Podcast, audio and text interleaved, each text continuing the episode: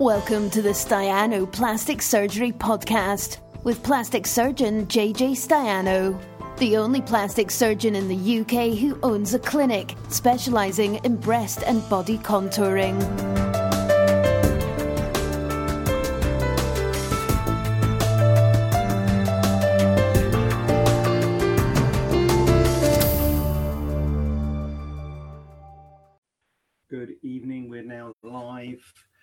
I'm hoping it's working. I guess.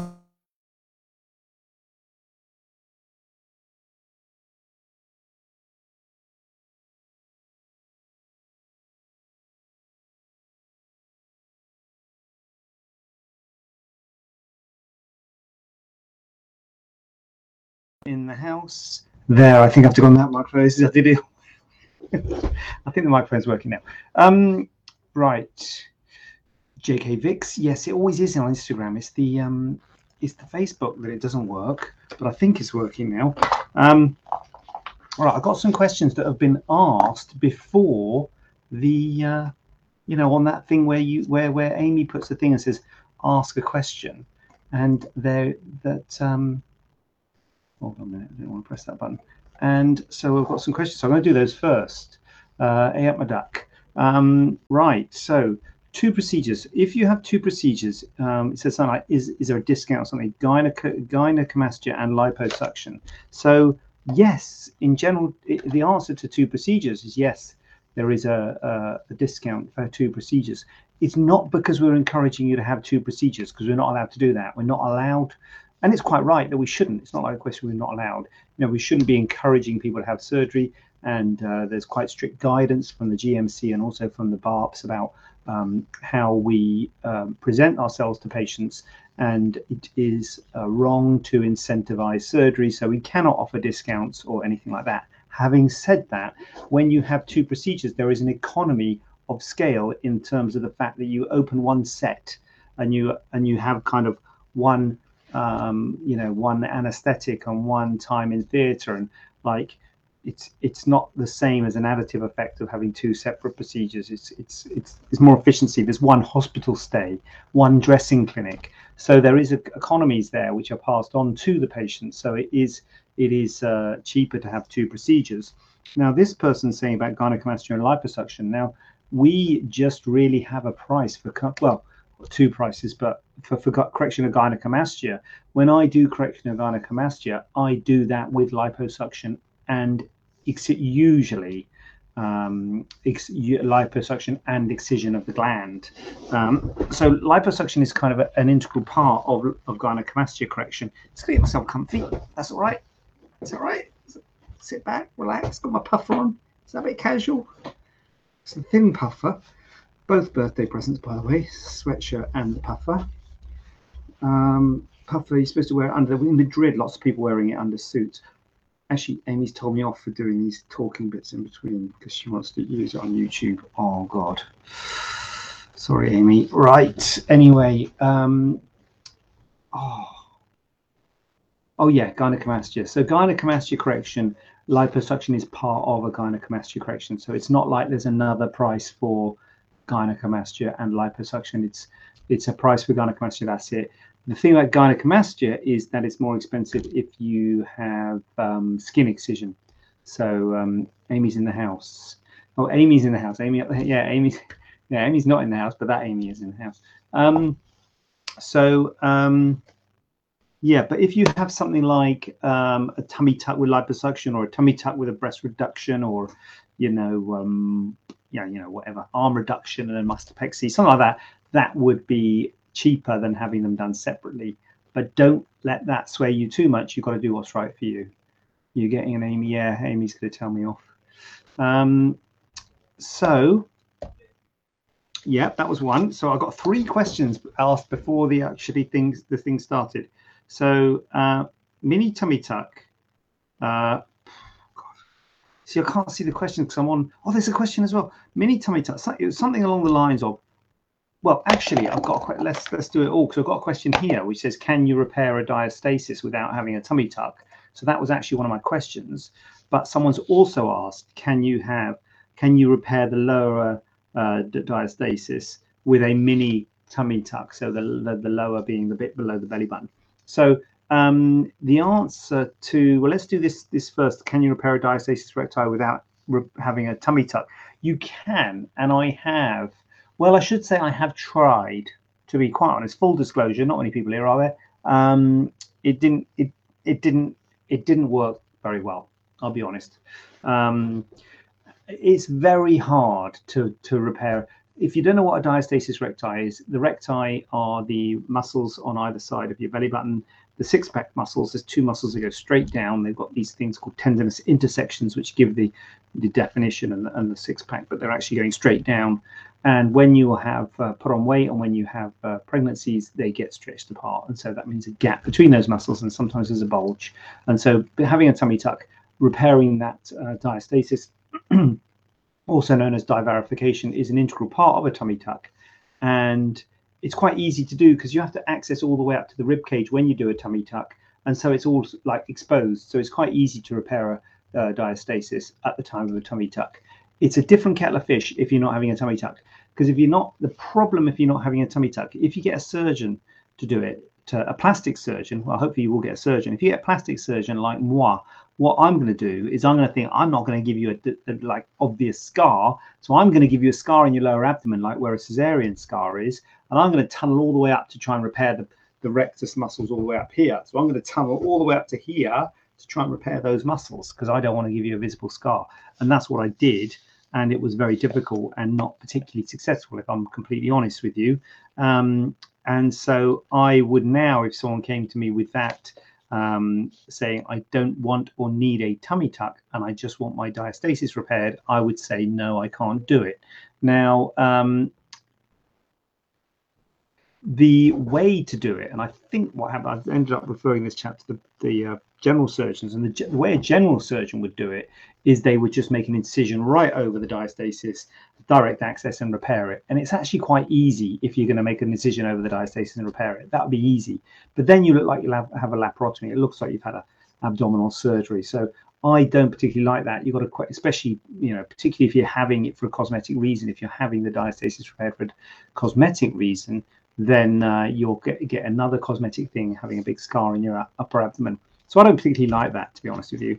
So uh, I would probably say if you've got a diastasis without a, uh, need for a tummy tuck, I would I would not um, I, I, would not advise having it fixed because I don't think it would be um, very um, satisfactory to do it through a lower incision, and I think it would be, be unsightly to do it through an upper midline incision. Um, now, this other question saying, can you have a mini tummy tuck and fix the lower diastasis? Well, yes, you can. So with a mini tummy tuck, the big difference between a mini and a full is you don't go above the belly button with a mini. And so one of the problems, one of the issues with a mini is you can't repair the diastasis above the belly button. Well, you can if you float the belly button, if you transect the belly button. Um, but it, again, it's difficult to get above the belly button with a mini. So to all intents and purposes, you can't uh, get above the belly button with a mini. However, yes, you do have access to the lower abdomen, so you could repair the lower diastasis with a mini. Having said that, most people have um, the problem is in sort of above the belly button kind of area, so they don't have that problem in the lower abdomen. But if you have got a problem, yes, the answer is yes. It is very possible to repair a um, lower diastasis with a uh, mini tummy tuck, but you wouldn't be able to get above the belly button. At least you wouldn't be able to easily get above the, the belly button.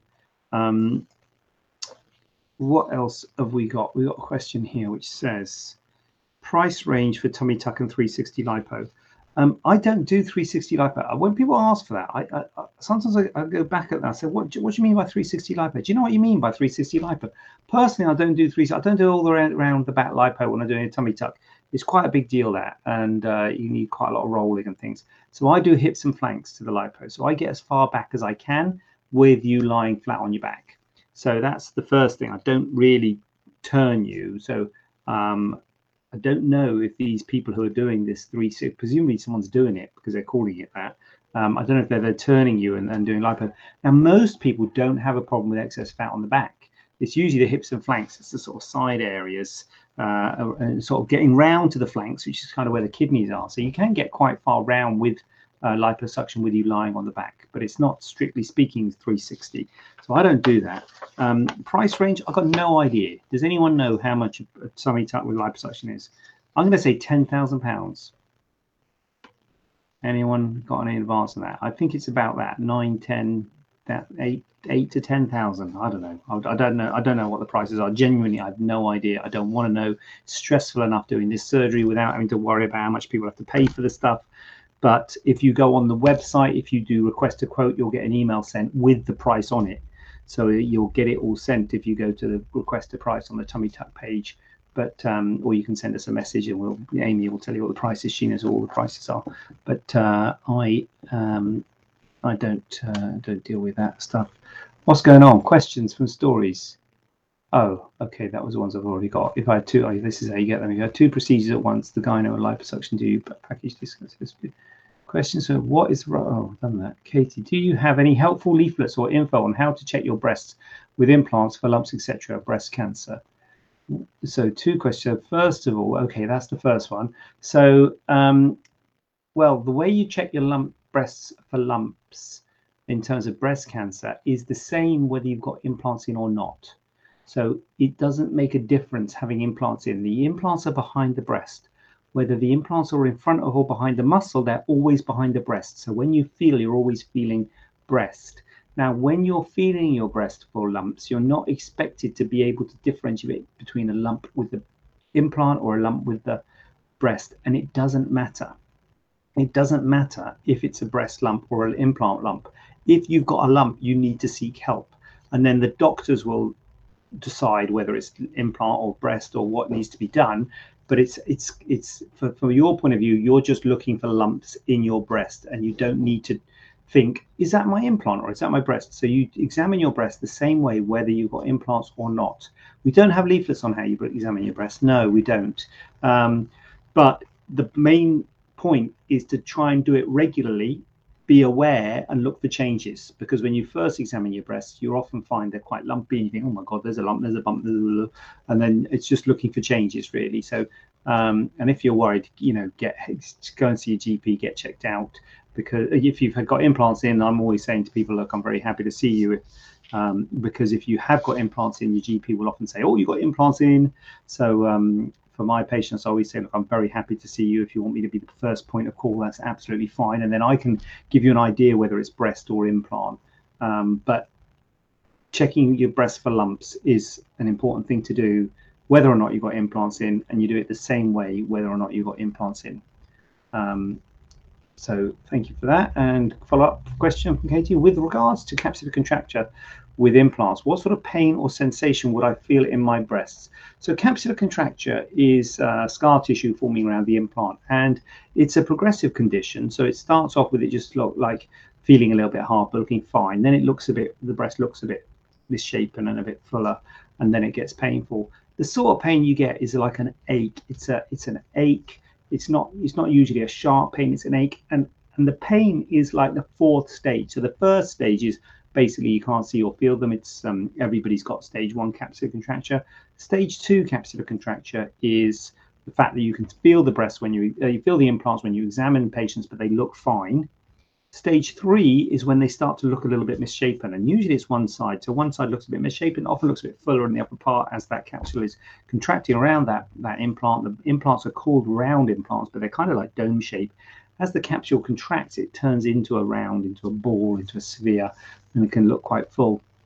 And then stage four is is is painful um, breast. So if it is, so I, I, don't know what you're asking the question. May maybe saying is my pain capsular contracture sort of thing.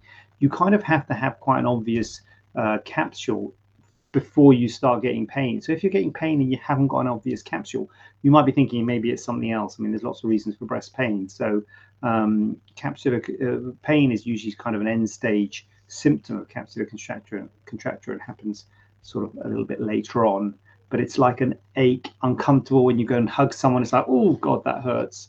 So that's the kind of pain that you get with a uh, with a capsular contracture. Look at that. That's what that's uh, what we're after. That's the sort of spontaneous um, publicity we need. All those questions coming in. Um, that is unbelievable. You know, unbelievable. I could have almost done this just I could have just done it. I could just stopped here now, couldn't I? So that's it. I've done my Q and A just on, purely on questions that have been preordained. But I'm not going to because I have got some questions in the bag because I'm always worried that's not going to happen. It's quite a big deal to come on and just say, right, ask me some questions. You know, so I always make sure we've got some asked before. But uh, that's amazing. We've got those ones um, there and then. Anyway, these questions are the uh, are some preordained ones. Do I need to have a general anesthetic for an arm reduction?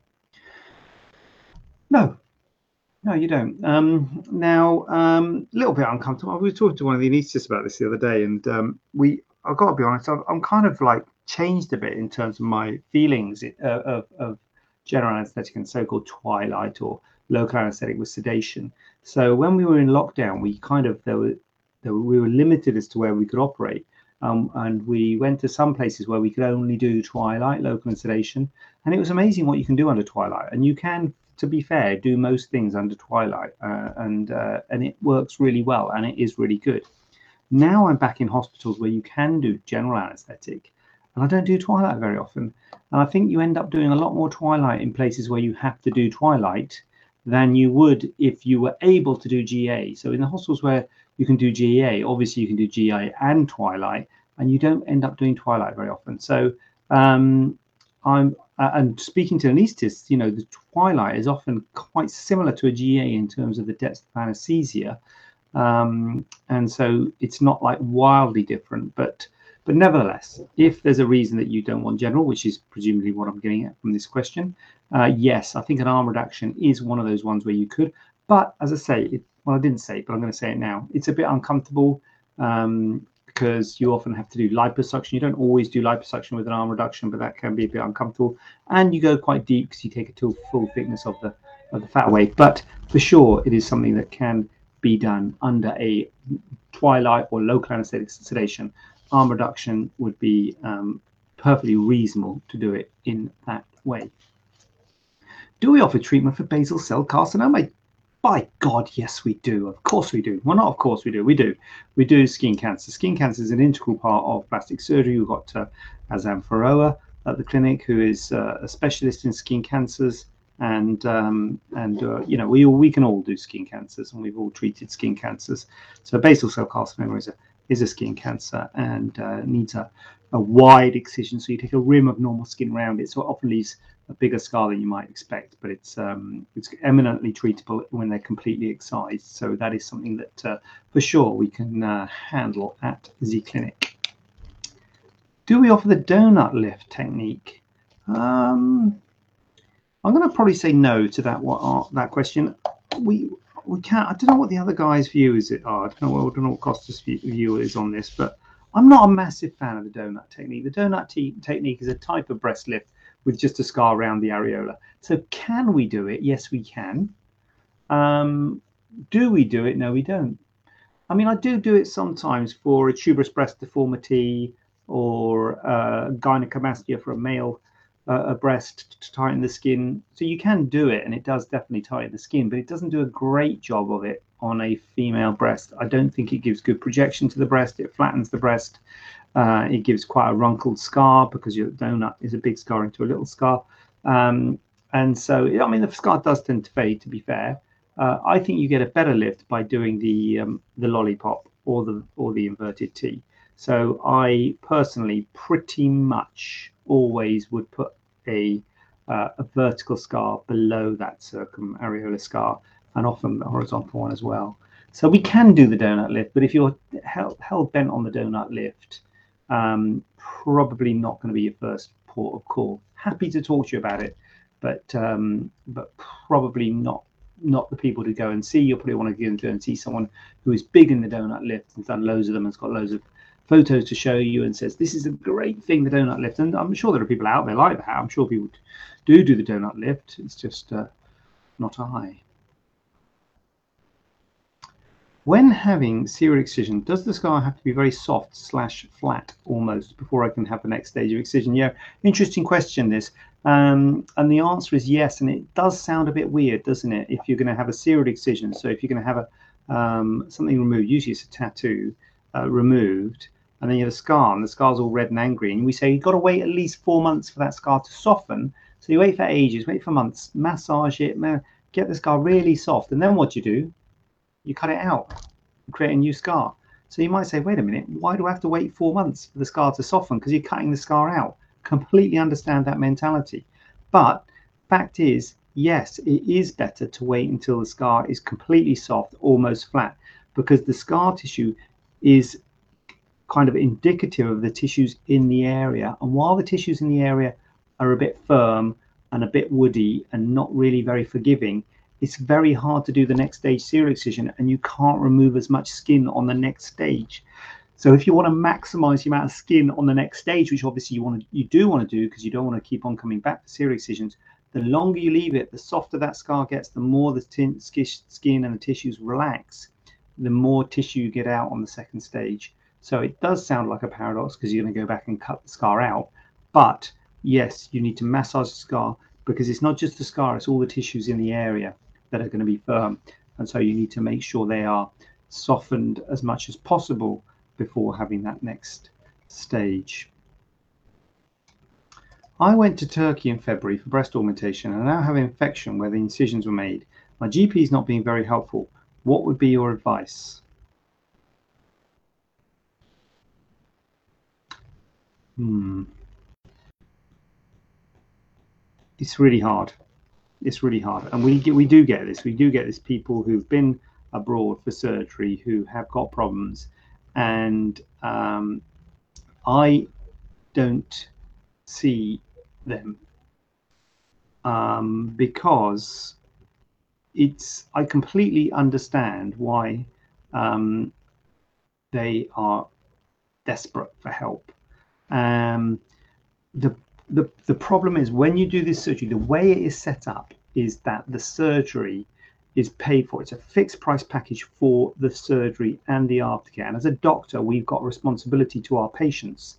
Um, and we don't we, the, the system in this country is not set up for an aftercare package you might say we should have one well we haven't we haven't just got an aftercare package if you pay for breast augmentation here it's a lot more expensive than a breast augmentation in turkey that's why people go to turkey or wherever um, and you know it's kind of like now you're realizing why it's because perhaps i mean i don't want to like um, be bad about whatever certain places i don't know but if you are seeking getting problems, it might be that that is why it's so cheap. You might think, why is it so cheap? This is great. I'll get it done half the price. I'll save thousands of pounds. Look at these idiots having it done in the, in the UK. They're wasting their money. Well, you know, this is the problem. You own, you kind of often only realize it once you've got a problem. And uh, I guess the onus is on us to explain to people before they go to say, look, you have to make an informed decision if you're going to get that uh, surgery cheaper. But you've got to think about why is it cheaper and accept that you might have problems like this because you will find that you will have difficulty with people uh, giving you help. The NHS is only a certain amount that, that they can do. If you've got kind of really bad problems, they will do, they will help you. But if you're just not happy and you've got problems with your wounds and things like that, it is difficult. And it's kind of like, you know, if you think of it from someone who's had surgery in the UK and spent all the money to have me do the surgery in the UK, and then you spend less money to have it done at Turkey, and then I do your aftercare, it's like, well, why, you know, I so you know, I would say, and I know this is probably not helpful, that um, the onus is on the t- surgeon in Turkey to look after you. So you're saying the GP is not being very helpful. Well, it's the onus is on the people who did the surgery. And really, I don't know how it works with these places. Do they not have representatives in the UK, or you know, it, it, it is the people who did the surgery who need to help you. And um, you know, certainly from my point of view, I want to be the person that is help. If someone's got a problem, I don't want them to be on some, you know, Q and A with some or ringing up some other surgeon saying, you know, oh please help me because my GP is not being helpful. I'm like, forget the GP. You should be coming and seeing me. I don't even want you to phone the GP. I, I want to be helping you. So, um, you know, that that's the problem here. The problem is that uh, these places, and if they're not, then well, I don't know. And that's the other problem with going abroad. As I've, I've always said that it's not necessarily bad surgeons abroad, good surgeons in the UK. The problem is we don't know how it's re- it's different. We don't know how it's regulated. You don't know who to go to. You don't know who to say, look, what's going on here. You know, in this country we have regulatory bodies. We have the BARTs, we have the GMC. Um, you know, you have places you can go and say, look, this doctor is not looking after me properly. Have a word with him. Um, and we would get severely reprimanded and taken uh, to task if we don't look after our patients post-operatively. So, um, but your doctor in Turkey, they, it seems to be that some places can just ignore you when you've got a problem, which is unbelievable to me. But um, but I, I, you know I don't know what to say, and, I, will tell you now, I, I don't tend to, you know, I'm very happy to do this. I'm very happy to give you advice on on like this. But um, once you take it on as a surgeon, once a surgeon takes you on for your aftercare, they're then responsible for you. They're then responsible once the once the incisions have healed, once the infection's gone. If the breasts are all wonky, if you've got the scars are all bad, then it becomes that surgeon's responsibility to try and fix that. And it's very hard doing revision surgery. It's very hard when you get infections, if you have to remove implants. You know, it's hard to, to, to come back from that. And um, no one really wants to take that on. Um, obviously, we have to take it on if it's our own patients, but um, you will struggle, I suspect, to find people to help you. And I don't know what the answer is really, um, but you know, it's it's just trying to get the message to people and being informed. And I don't know if you were informed. That's the other, you know, did you realize this was, you know, did you kind of go in with your eyes open that this was the gamble you were taking? And, and now this has happened. And it's like, well, what can you do? You know, this is, this is why it, you, you saved the money. And, um, and as I say, my advice is to go to, you know, ring up the Turkey people and, and say, look, I need help and I can't travel back, or maybe you do need to travel back. I don't know what the aftercare arrangements are. You know, maybe you need to say before having the surgery, what do I do if there's a uh, if there's a problem? You know, maybe you need to make it uh, clear. But I don't know. Maybe people don't ask these sorts of things. But um, but yeah. So what's my advice? My advice is go back to the Turkey people and um, and they, they, they should look after you. That is the what, what that's what should happen. Um, Right, what's Ange got? Ange, evening Jay. Jay, nice. Single, you've even shortened the JJ to J. That's uh, what you got, Ange. Do you think a belt lipectomy is a successful surgery and what would the recovery be like? Many thanks, Ange. Um, do I think a belt lipectomy is a successful surgery? Uh, well, I've got to be honest with you, Ange. It's a big surgery.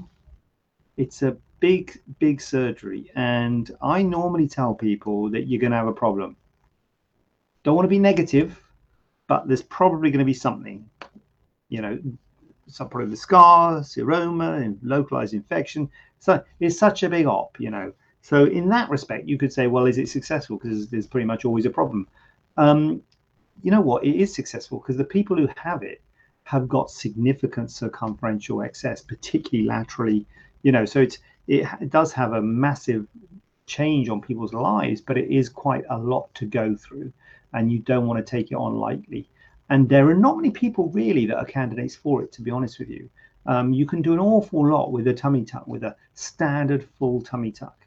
Um, but there's no question, particularly if you've got fullness on the sides and also to, to a degree the back, you know, the belt lipectomy is is the way to, to, to get that circumferential skin um, tightening so I would say, kind of, is it successful? Yes and no. Yes, it's massively successful in that the patients who have it are absolutely transformed. I saw someone uh, la- last week, I think it was on Friday, who'd had one, and you just look at her and think, my God, you look completely, di-, you know, absolutely transformational, um, amazing. Uh, um, so massively successful from that point of view but you have to accept it's a big operation and there are risks and there are you know there is a good chance that you will have some kind of issue um, and and you know it's, it's it, there's there might be a bit of wound healing problems or, or some issues somewhere um, so you you, got, you want to go in with your eyes open but um, but yeah it's